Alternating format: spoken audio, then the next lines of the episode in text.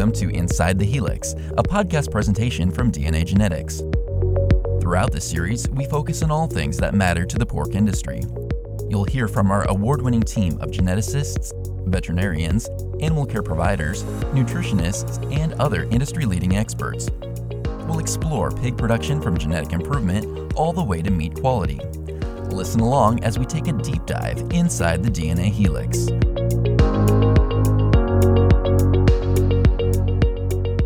Today, we're going to spend some time talking about selection for a more robust pig. My guest is Dr. Tom Rathje, Chief Technical Officer with DNA Genetics. Tom, you've spent your whole professional career in swine genetics. You're always looking to solve or alleviate producer problems through genetics. Robustness seems to be one of those key issue areas that many producers are facing. When we're talking about a more robust animal, how do you define or what is a more robust pig? Well, thanks, Curtis. I'm glad to be here today. But yeah, this is a, a great subject to work through. And I, I think it's kind of fun to talk about because, you know, as we look back through time, those of us that have been in livestock a long time, we all, all have this idea of what the ideal pig is or the ideal sow or ideal heifer or whatever whatever species right. that you're involved in. And and obviously a lot of those quote unquote definitions of the ideal change over time. But I but I think there's one thing we could all agree on, even though we're all going to have a lot of opinions on what ideal is, is that we really need animals that are are more resilient overall, animals that perform well in whatever environment that we place them into. And you know, those those environments include a variety of different things like different levels of management, things like heat stress or stocking density or quality of the air or just how good the barn environment is and even the overall pathogen load and and I think when we think of the animals that we want, no matter what phenotype we're after, uh, we definitely want animals that are going to perform well in all these conditions. And, and by definition, I think that's a robust animal. So, as we look at robustness, why is improving robustness ultimately so important? So, a lot of our improvement programs over the years have really focused on economically important traits, as you might expect. So, those traits that most impact profitability. Most of those are still important today, if not all of them. So, for example, we need sows that wean more high quality pigs from the same fixed asset or our sow farms, and that reduces our overall cost per wean pig. Uh, once we have those pigs weaned, we want them to grow quickly to market and use less feed. We've been asked to make pigs that have less back fat and yield more lean meat and, and improve the lean to fat ratio. So those are still important traits today, but mortality really hasn't been something that's been largely emphasized in selection programs. And, and you think about why that might be, probably at one point in time in the not too distant past, uh, mortality was relatively low at all phases of production. So it really didn't enter into the thought process. But I, I would say over the last decade and maybe a bit more, we've started to see some significant change in that. And kind of the first thing I saw was that, you know, death loss in general started to increase across the industry. And today we have really good record keeping systems. And we can see, for example, in the PigChamp database that we went from single digit sow mortality to an industry that's averaging maybe as high as 15% or more today. The other thing that really struck me is when we look at within these record keeping systems and they start to compare profitability across different producers, mortality is really a key driver, if not the number one driver of differences in profitability. So it's something that caught the industry's attention and certainly that of genetic suppliers. Yeah, I can imagine. So, why has this change then occurred? So, the change in death loss, I think, probably happened for a lot of reasons. I can't hope to list them all, but there is one that comes to mind, and it happens in every customer meeting that I've been involved in that someone brings up their struggle with their team or with with labor. You know, we used to derive a lot of our staff from our rural areas, people that grew up on farms, they were familiar with agriculture, they were probably involved in high school FFA and that source of team members really has become very limited today. So we have fewer people that have livestock experience or direct animal husbandry experience. So, with a less experienced team, many of those early interventions that we used to take for granted, people that were good stockmen, they're not happening today. And that has a negative effect on things like mortality. So our pig today really has to thrive in that type of environment. It's going to have to do more than what it did in the past. And I imagine that team member turnover can sometimes be a problem as well. Yep. So you've got new team members, you're constantly doing training and and all of that takes energy and time away from from raising pigs. Yeah, absolutely. Any other ideas or reasons why death loss may have been increasing over the last few decades? Well, I, I, I think there's some other things that one could point to. You know, if we look at animal health and pathogen load in our production systems, our production systems have become larger. We have more animals in the same space than we used to in the past. And in addition to that, a lot of our pathogens, as you know, are continuously evolving. So, PRRS, for example, is one of those where I really believe we have some strains today that are much more virulent than they were in the past.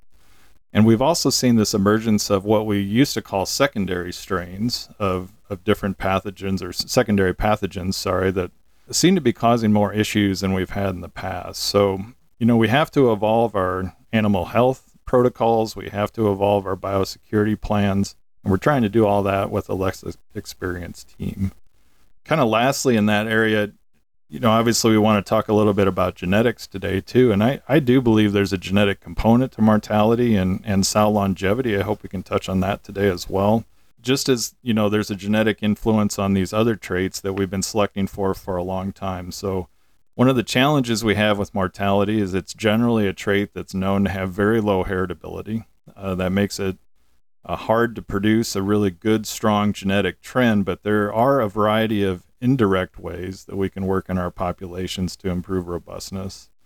And, you know, while genetic improvement is a, a slow and deliberate process and it's not going to solve every problem we face, we can certainly, as a genetic supplier, make a contribution to uh, improving overall mortality. Tom, this sounds like a challenging problem for the industry for sure, and also a difficult area to tackle from a genetics perspective. I'm curious let's talk a bit about the commercial pig. What are you doing to make a more robust market pig? Great question, Curtis. It's a it's quite a challenge, um, but I do think we have several areas in our selection program that really deal very directly with improving survival. Uh, one of the first traits that we developed, and it's been over a decade ago now, was focused directly on improving pre-weaning survival. And we know from our own data and from data in the industry that low birth weight pigs have a much higher chance of dying compared to their average weight counterparts. So, for example, a pig with a birth weight around three pounds has a, at least a 95% chance of survival, but pigs in that same litter that are less than two pounds, that quickly drops to only a 50% chance of survival. So, when we looked at our own program, the DNA 241 is well known in the industry for being the leader in total born. That obviously has a significant advantage for our customers, you can't wean a pig that's not born, but we really wanted to have a sow that was weaning more of the pigs that she's already producing. And and what we learned on birth weight is that birth weight is primarily a trait of the sow. So if you want higher average birth weights, you have to select directly on those sow- or for those sows that can produce bigger pigs. We implemented that over a decade ago, and in that time, we've added a quarter pound of average pig birth weight we reduced the number of pigs less than two pounds by over 50%. And all that time, we were still seeing a, a steady increase in total born. So essentially, we now see we're weaning more of the pigs we already produce. And we've improved our overall pre wean pre-weaning mortality by as much as 4 to 5% with that approach. Dr. Rathje, that seems like really remarkable progress in only about a decade's amount of time. Are there any other traits of the sow that help produce a more robust pig? There are a couple others that we're focused on. So kind of that that next step. So we have this larger pig born that's going to be have a higher level of survival, but that sow needs to raise that pig. So with higher total born, things like teat count are important because we have to have adequate nursing locations available for every pig that's born. And we've worked consistently to increase the teat count of our lines. To date, we've increased teat count by about one and a half teats since we started, and we'll be at two or more teat improvement from where we started by the end of this year. So, quick question for you, Tom, and sorry to interrupt, but there's a lot of people that are talking about teat count, which is great, but I imagine there also needs to be that discussion of functional teat as well. Yeah, that's a good point. So, we are improving overall teat count, but functional teats is actually what's in our selection objective. So, we are working to increase the truly functional teat count versus just an overall teat count. Another part of that, though, is that we are also selecting sows that improve the growth rate of pigs that they're allowed to nurse. And so, in addition to teat count, we're really getting at the biological function of, of lactation and, and whatever that is that goes into a sow, allowing pigs to grow faster while she's nursing them and, and to improve their overall weaning weight. Uh, we want to include that as well, and that's been very successful for us. So we've we've been able to add a full pound of weaning weight at the same weaning age since we began that selection process as well. So then, how does this impact post weaning performance? So yeah, we want to talk about robustness. So I think this all contributes to that because weaning weight, you know, in that last section is a key factor. That last topic. So a heavier pig at weaning generally is going to transition better in the nursery. They're going to have lower mortality and morbidity. And so if you kind of put all that together from the perspective of a, a pig born to wean, there's a great deal of focus in our program on robustness because we've got these pigs that are heavier at birth. That's reducing pre-weaning mortality, and we have sows that are adding overall weaning weight to the pigs. It's a great foundation for us to transition that pig then into its the grow finish phase. So now that this pig is weaned, what else can be done to further improve robustness? So a key part of our program was adding pre weaning and grow finish survival to our terminal line selection program. To add this, we produced pedigreed and genotype market pigs that were produced directly from Line 600 nucleus sires. Uh, these pigs were born into and perform in real world conditions. And of course, that comes with all the associated health challenges and management challenges, and we record mortality on that pig flow. So you can think of this trait as sorting Duroc sires by the expected survival of their market pig progeny in real world commercial conditions. And it's a very direct measure of robustness in market pigs, and we've seen over a half a percent improvement in pre wean mortality and a one and a half percent improvement in post weaning mortality. In other words, survivability has gone up by a half a percent and a percent and a half in those two phases. Another thing that we did in our terminal line is we did change the definition of nursery growth in or- order to place more emphasis on the early post weaning period. And when we made that change, that redefinition of the trait nearly doubled the heritability from our prior definition, and that's resulted in a significantly higher genetic trend for nursery growth. So if you put those together, a customer of DNA that's on our full program is enjoying uh, heavier pigs at birth, improve pre weaning mortality. Those pigs are being weaned at a heavier weight with lower mortality in both the nursery and, and grow finish sectors. Tom, I'm not a geneticist, but that seems like a very comprehensive look at improving overall mortality and robustness. One thing that you haven't mentioned yet is sow mortality. Are there opportunities in this regard for genetic improvement? Definitely are. Uh, sow mortality, as we know, is an issue in the industry today, and and we've we've built an entire program around tackling the genetic component of, of sow mortality. I think our program's unique in the industry because we use extensive data from line 241 crossbred sows, again performing in, in real world commercial conditions. So they're health challenged at times, and, and it allows us to really uh, measure retention in the conditions that our sows are expected to perform in when they go to our, our customers' herds. We can't really measure sow retention very well in the nucleus because the nucleus farms are very high health and we replace those sows at a very high rate because of uh, our genetic improvement program. But if we're in commercial conditions, we can let those sows perform to the extent they can throughout their lifetime and we get an understanding of all of the calling reasons, including feet and leg soundness, infertility, which we would define as a failure to cycle or failure to remain pregnant, prolapse rates, acute deaths, other common removal reasons. I will say that our goal here also is retention, and that addresses all aspects of sow removals. So we don't want to have the sow make a decision to remove herself from the herd. That would be uh, an involuntary call. We want to be able to make those calling decisions ourselves. So, in other words, I'm saying our program isn't just focused on death loss, but it's on all those factors that influence retention and overall longevity. Fertility actually still remains the number one involuntary call reason for sows.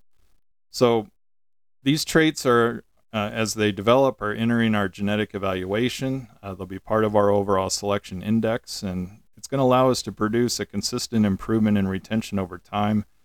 It, it's never an overnight fix, but I know we can produce a more robust sow and, and not give up her other performance advantages. Now, about a minute ago, you mentioned that nasty word of prolapse. Prolapse is unfortunately an issue in the industry that's impacting a lot of producers. Is this currently a problem for the 241?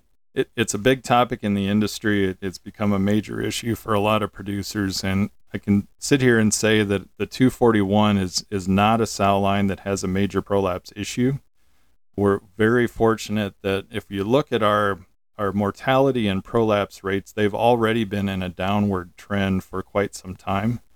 Uh, routinely, we'll experience prolapse rates that are in the range of 1.5% for all removals, sometimes even better than that.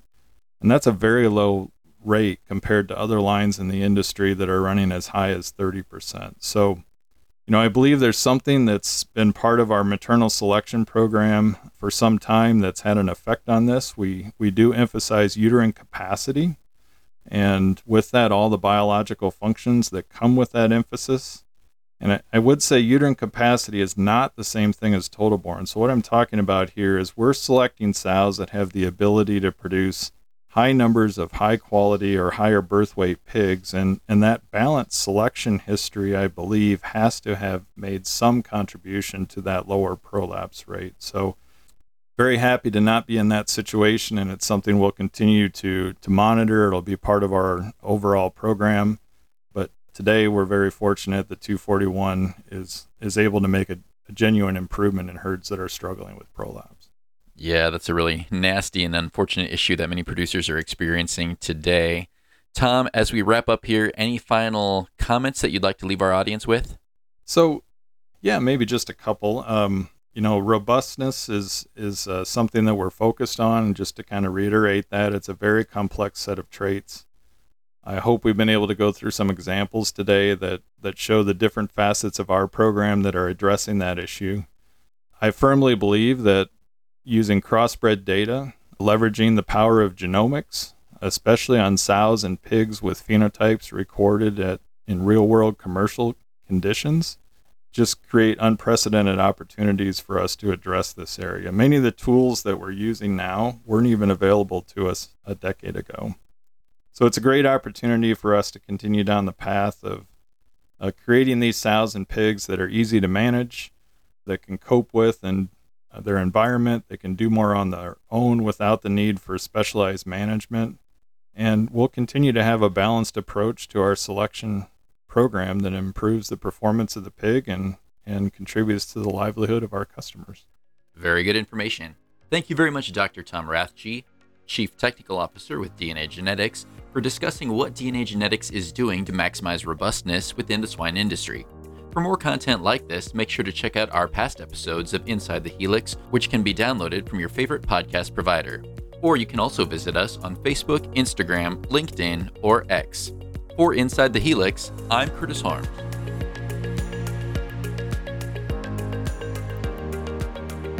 Thanks for listening to this episode of Inside the Helix, presented by DNA Genetics. Inside the Helix is released every other Tuesday and is focused on what matters to the swine industry. To catch up on previous episodes, visit us online at DNASwinegenetics.com or find us at your favorite podcast streaming platforms. You can also keep up with DNA Genetics throughout the year by following us on Facebook, Twitter, Instagram, and LinkedIn. For Inside the Helix, I'm Curtis Harms.